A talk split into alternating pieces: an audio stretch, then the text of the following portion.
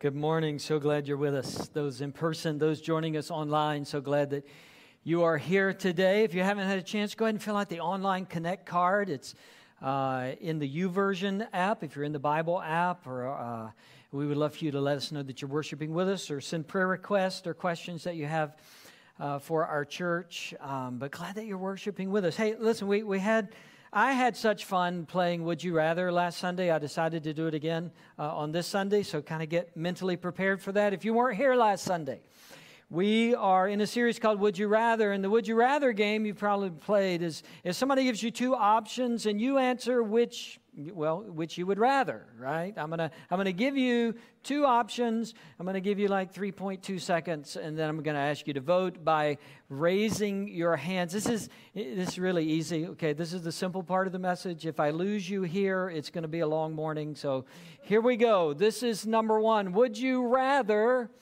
give up air conditioning and heating for the rest of your life or the internet? For the rest of your life. Think about it, 3.2 seconds. You'd rather give up air conditioning heating. Think about the last couple of weeks before you answer. Air conditioning and heating or the internet. How many of you would give up air conditioning and heating to keep the internet? I've been surprised at how small a number of people have said that. The rest of you, you'd give up the internet and keep air conditioning and heating. Yes, Yes, we live in Georgia. We certainly do. And it's miserable this time of year. So, uh, yeah, good. All right, let's, let's do another one.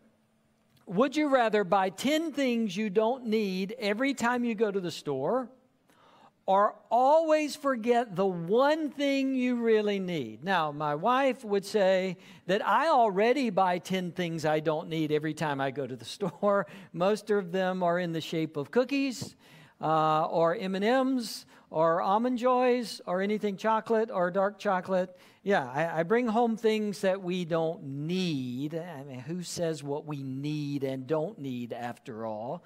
How many of you would rather buy 10 things you don't need as long as you get the one thing you really need? How many of you would rather forget the one thing you need? Yes, well, some of the students. that makes perfect sense. Um, next. Would you rather be the funniest person in the room or the smartest person in the room? Think about it for just a minute. There's a gathering, you're invited, you walk in. You can be one of two. You can be the funniest person in the room, you can be the smartest person in the room. If you're telling the people around you that you're both, that's a problem you. I saw that. Yes. How many of you would rather be the funniest person in the room? How many of you would rather be the smartest person in the room? okay. Uh, one more. Would you rather earn a million dollars over the over your lifetime or be given a million dollars today? Would you rather earn a million dollars over your lifetime, be given a million dollars today, how many of you would rather earn a million dollars over your lifetime? Yep. Yep, that's about the percentage breakdown in the first service. How many of you would just rather get the check today? Go straight to the bank, do not pass go, do not collect $200 because you have a million dollars, right?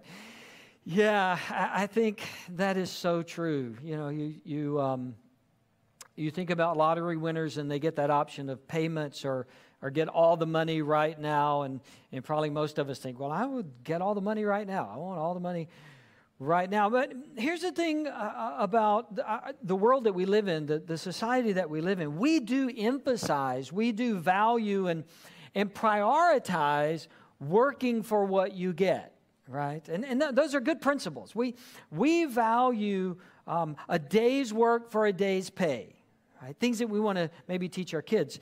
Um, we, we teach our kids money doesn't grow on trees, right? You, you have to put in the work to get the compensation. You, you, you have to use skill and you have to give your time, and then they're going to give you a paycheck, but nothing's for free, right? We, we, we teach our kids maybe that principle as well. And, and then on the other side of that uh, transactional idea, we believe a person should be fairly compensated. At least in principle, we, we think everybody should be fairly compensated for the work that they do. And if somebody does the work, they should be fairly compensated. It doesn't always work out that way in our society. But I think in principle, most of us say, regardless of who you are, your race, your gender, whatever, regardless, you should be compensated.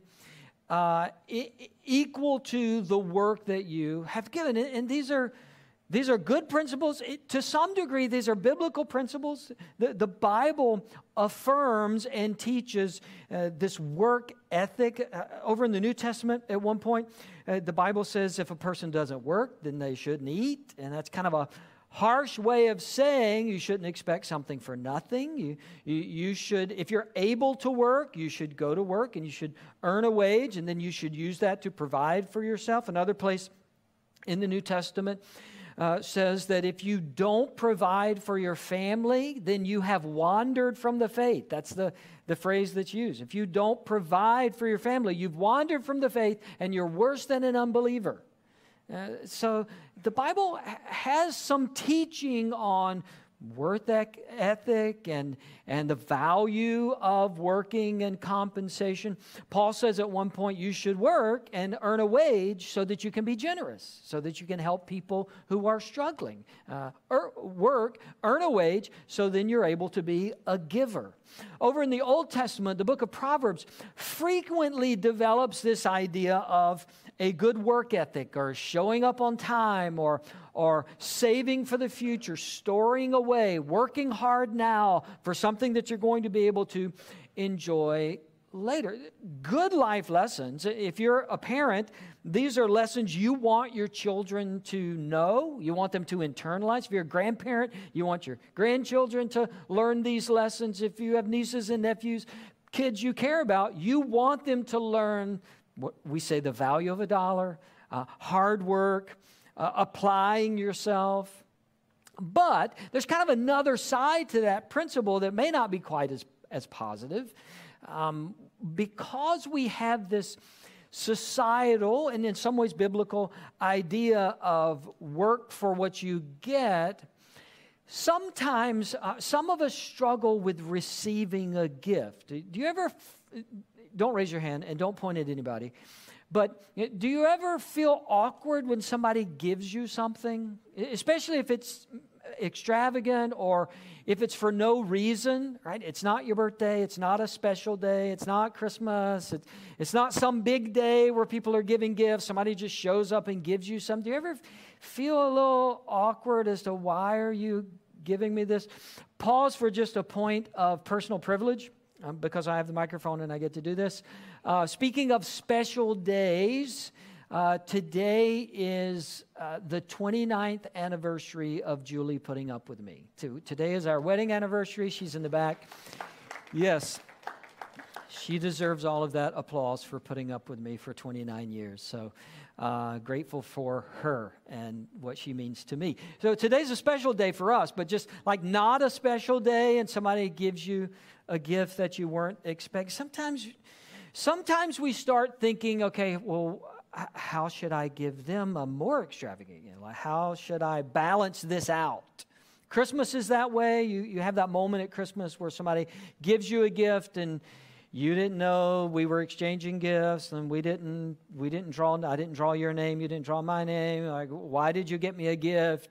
And then you immediately begin to think, okay, I've got to run out and get a gift to give it to them so that it's fair, or run down to the basement and re-gift something really fast, like I thought of it and I wanted you to have this.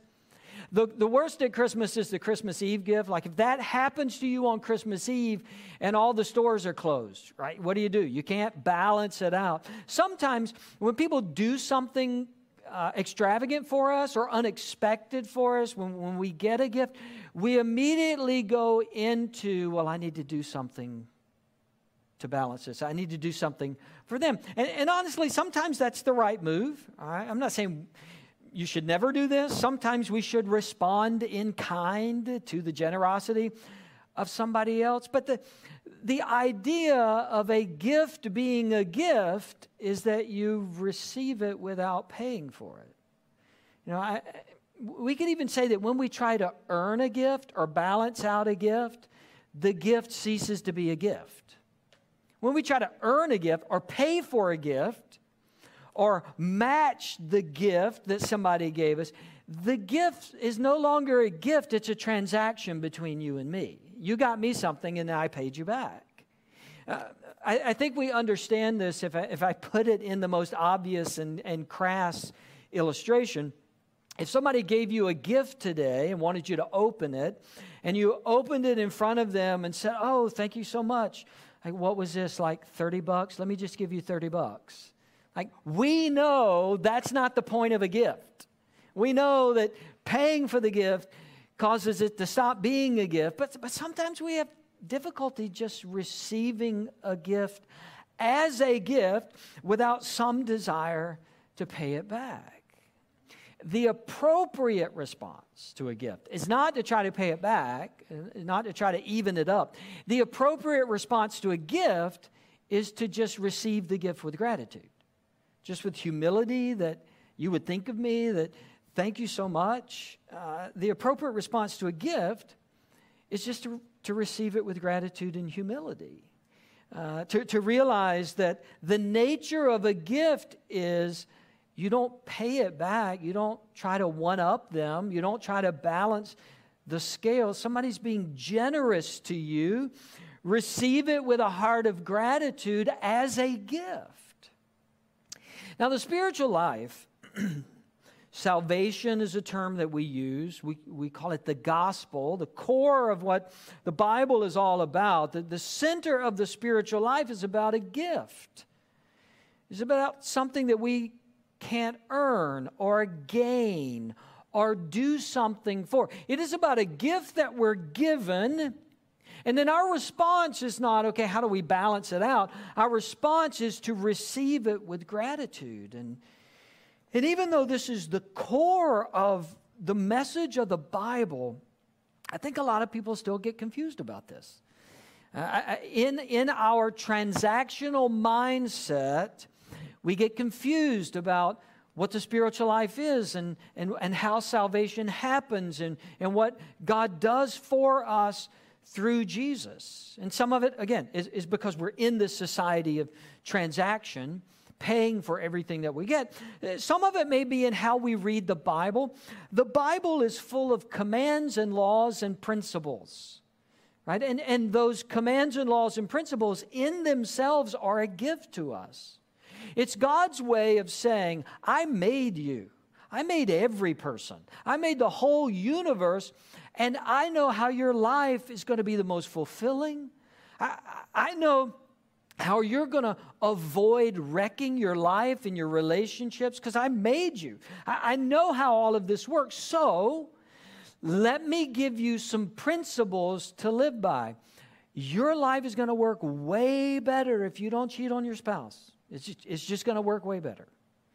Your life is going to work better if you don't steal from somebody, if you're honest, right? If, you're a person of integrity.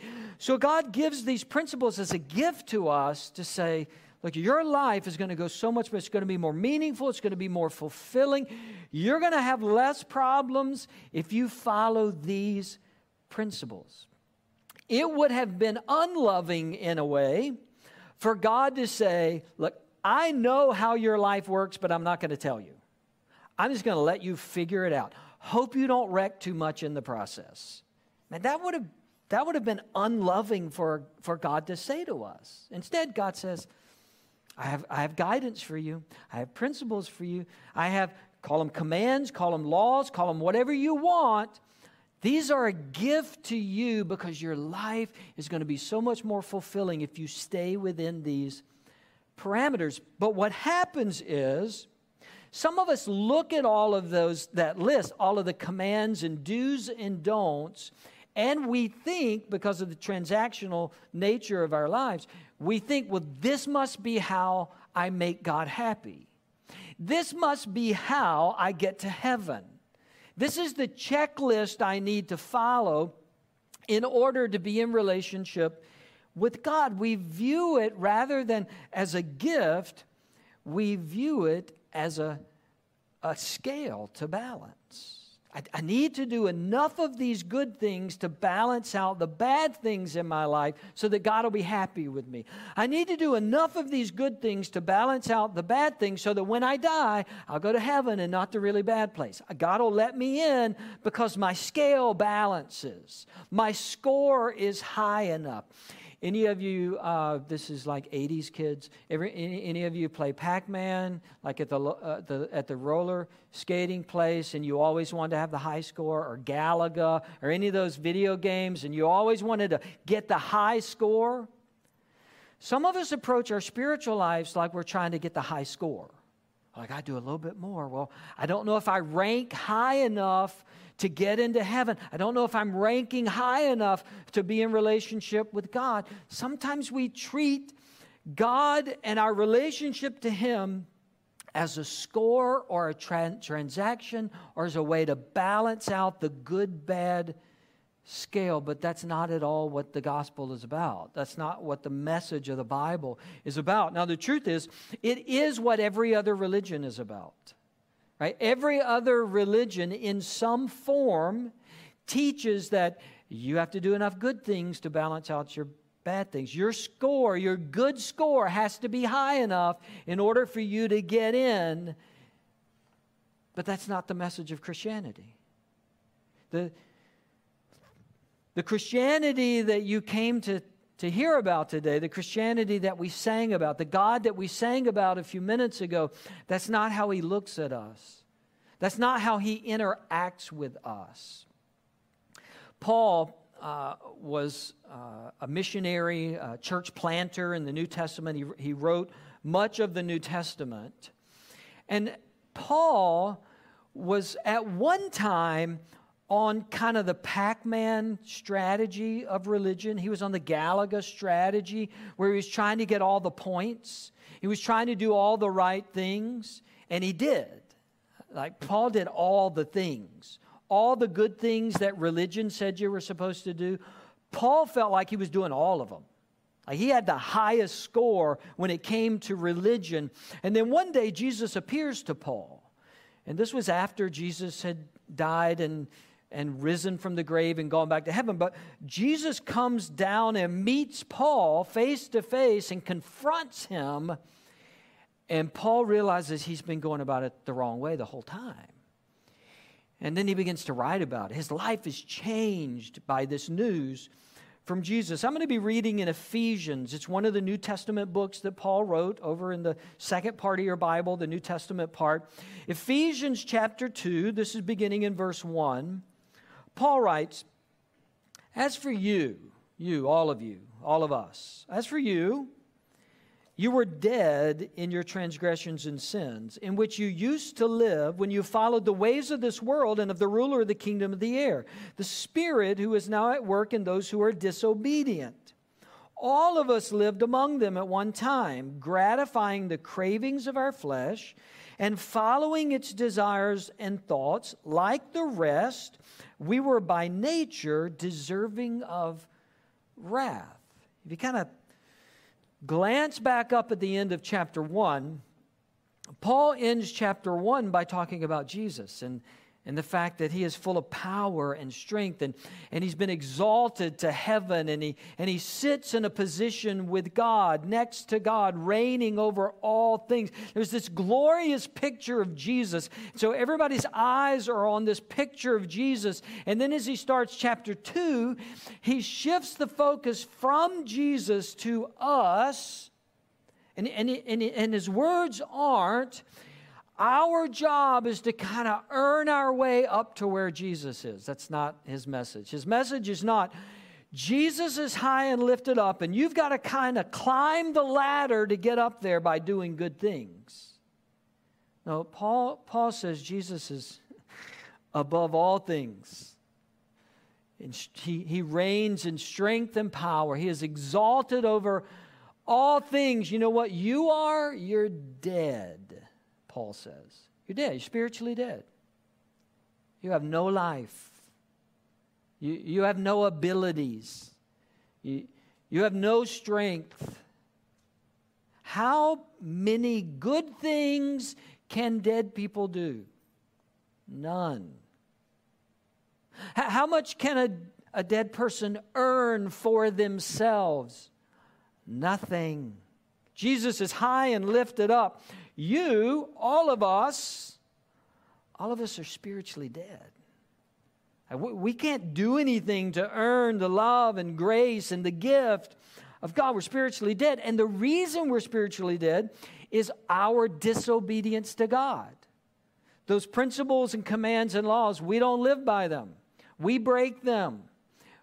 We step outside of the parameters that God wants for our life, and that separated us from God. We have a sin nature that causes us to run away from what God wants for us, a sin nature that we have all received since the beginning of time that separates us from God.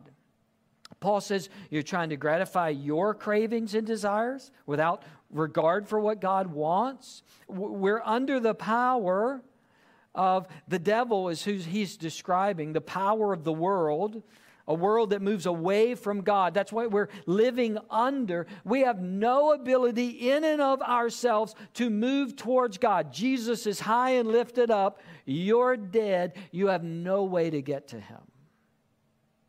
And then he says, verse 4 But into this situation, Jesus exalted you and I spiritually dead, but because of God's great love for us. Not because you did enough good things, not because you've earned it, because God loves us in a way that we can't fully explain in an overwhelming way. God's heart goes out to his creation, to us. God's love is extended to us. If you think of salvation, if you want to be in relationship with God, salvation doesn't begin with what I do, it doesn't begin with what you do. Salvation begins with who God is, full of love, full of mercy, full of kindness. It begins with who God is and what God has done. The story of the Bible doesn't begin with, I'm separated from God, but I'm going to do enough good things. The, the story of the Bible begins with, you're spiritually dead and separated from God, and God's love can make you alive. God's goodness, His kindness, His mercy can bring you to life spiritually. Paul goes on, but because of His great love for us, God, who is rich in mercy, made us alive with Christ even when we were dead in transgressions. It is by grace you have been saved. It's by, it's by grace, it's not anything else. It's not your ability to balance the scales. It's not your ability to keep the commands. It's not your ability to do good things. It is God's gift to you. And God doesn't want you to pull out $30 and try to pay Him for it. If you tried that, this earning our way to God, it would be like someone giving you a brand new Porsche, okay, which isn't going to happen today. But if after the service you walked outside and there was parked with Bonnie's name on it, Porsche, and Bonnie said, Oh, thank you so much. Here, can I pay you for that? I got $10. I got six, actually. You got $6, not $10. yeah, listen, that's what our efforts are like compared to the holiness and greatness of Jesus. It's like offering $10 for a brand new Porsche, when, when God is offering us forgiveness and grace and salvation and heaven and eternal life, my effort is like trying to compensate somebody $10 for a brand new Porsche. It just doesn't measure up. It just doesn't add. I'm never going to get there with $10. I've never owned, driven a Porsche. I'm fairly certain nothing on a Porsche costs $10, much less the whole thing. God's saying, No, no, I love you. With an overwhelming love that you don't even fully understand right now. And I'm not asking for your $10 or your $30. I'm not asking for you to try to earn it. I am giving this to you because I love you. Because you matter to me. Because my mercy is great. In salvation, God acts out of his mercy, not out of our deserving. He acts out of his mercy. It's because he's good and loving. That's how that's why he acts towards our salvation. Not because we earned something, not because our $10 measured up to something, not because we climbed the ladder or we got enough Galaga points. No, it's because of his mercy that God loves us. And and don't miss the fact that this is the only option for salvation according to the gospel, according to the Bible.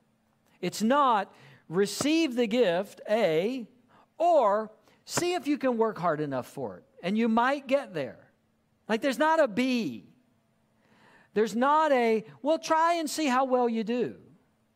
Now, all of our efforts amount to nothing. The Old Testament says they just amount to dirty rags to nothing, nothing of value, nothing. You don't measure $10 towards a Porsche. Your whole life trying to be good. It doesn't measure up to the greatness of God. It doesn't cause God to forgive your sins.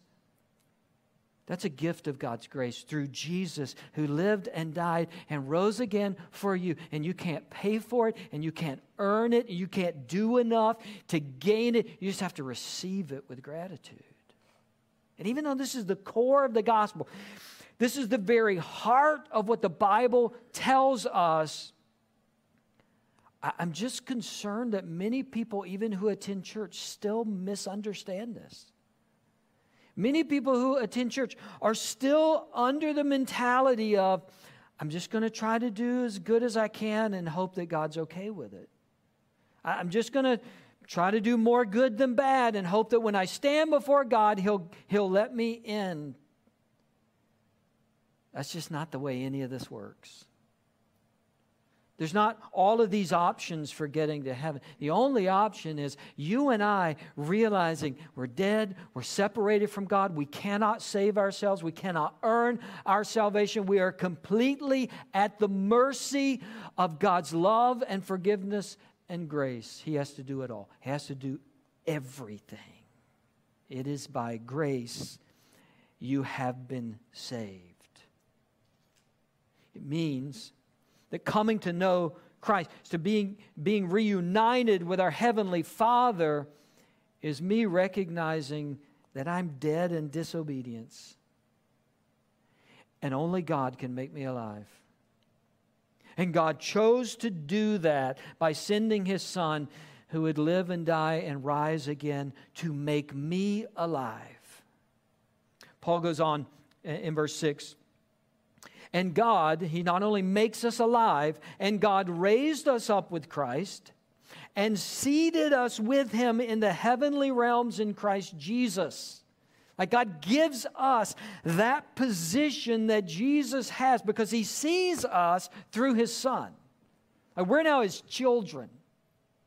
He gives us that place, that priority. Raises us up from being dead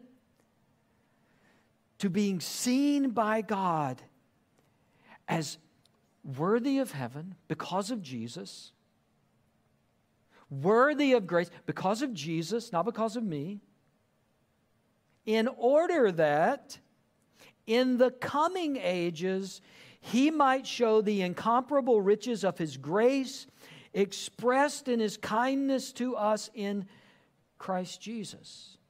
In the world that is to come, in the future age. That's what Paul's talking about here. In, we're going to get to heaven one day. And when we get to heaven, we're not all going to be high fiving each other because we made it there. If that's your picture of heaven, that's not going to happen. We're not going to get to heaven and go, Oh, I'm glad you made it, and you did enough, and you made it, and you did some really good things, and I can't believe you made it. But wow, good for you. You must have pulled it out in the end. But hey, you're here. Way to go. We're all here. Paul says that's not what heaven's going to look like. You're going to get to heaven, and you know what we're all going to be talking about? How unbelievable the grace and kindness of God is that any of us got here. And we're going to understand grace and mercy even more when we get to heaven. What's going to be on display when we get to heaven is not you or me or our story. What's going to be on display is that it was God's grace that got all of us here. It was God's kindness. It was the way He showed His mercy to us. It was His gift to us that we could not earn that got any of us here. And then Paul repeats himself in verse 8 For it's by grace you've been saved through faith, faith. And this is not from yourselves, it is the gift of God, not by works, so that no one can boast. Paul is saying, I want you to put aside this thought that you have to earn your way into the kingdom of heaven that you have to do enough to get into the kingdom of heaven. It is by grace you have been saved. It is the only way into heaven is to throw yourself on the mercy of God through Jesus who lived and died and rose again. So, would you rather spend your whole life trying to earn something that you are incapable of earning? Would you rather spend your whole life trying to get a high enough score and you're never going to come close? Or would you rather just accept what God's wanting to give to you today? What God's already paid for? He's already done all of the work. And today, this moment, if you have never received him into your life, God wants to give Jesus to you. I can tell you, a, a true encounter with Jesus will change your life. It will change your life, change everything about your future. Certainly change everything about your, your eternity.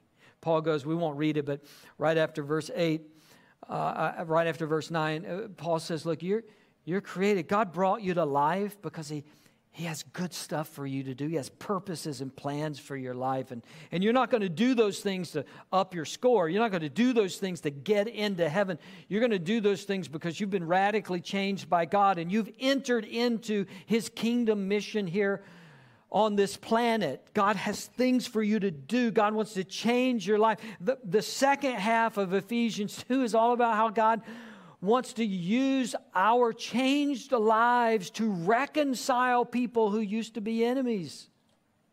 He talks about racial reconciliation, cultural reconciliation. Paul says, look, there are people who used to call each other names, but they've been changed by Jesus, and God's bringing them together all around the globe.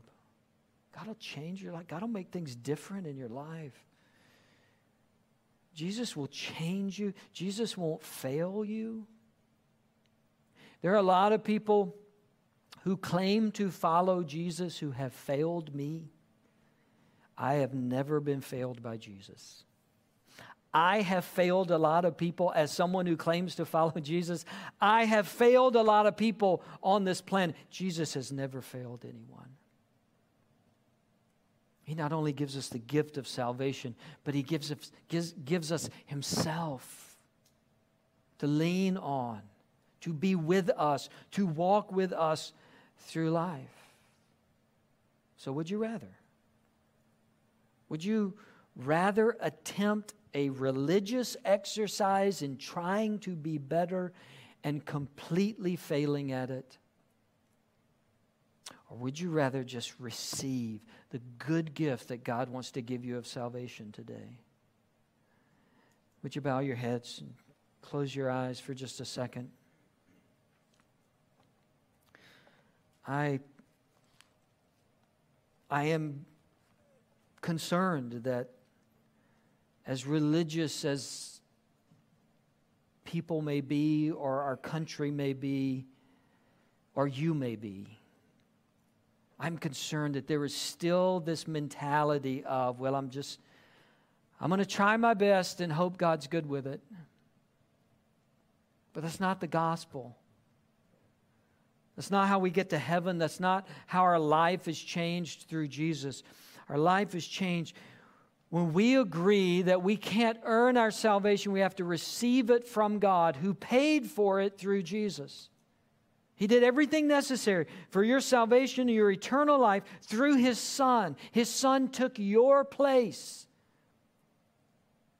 for your sins and your punishment. and you can't add anything to it, you can just receive it. If that hasn't happened to you, I want to encourage you to receive God's gift of grace today. You can tell Him in your own words that you are aware of your own disobedience to Him, that you're spiritually dead and you need to be made alive in Christ, that you trust that Jesus' death and resurrection washes away your sins, makes you right with God, and you want that to count for you by receiving His gift of salvation. If you've never done that, today's the day. If, if you've been misguided by an idea that you just do the best you can and hope it all works out, it's not true. It's not possible. God did everything for our salvation in Jesus. You just have to receive it. So if you've never received it, let today be the day. Let today be the day that you just embrace the gift of salvation that God wants to give you. God, I pray all across this room, people who are new to church, hardly ever attended church, those who have been in church their whole life, we're all tempted toward this view of you that says, I just got to try to do the best I can and hope it's enough. But your word tells us that we are saved by grace, by the gift from you. Change lives, change hearts, change minds today. That we would stop trying to earn our salvation and we would trust you. I pray it in Jesus' name. Amen.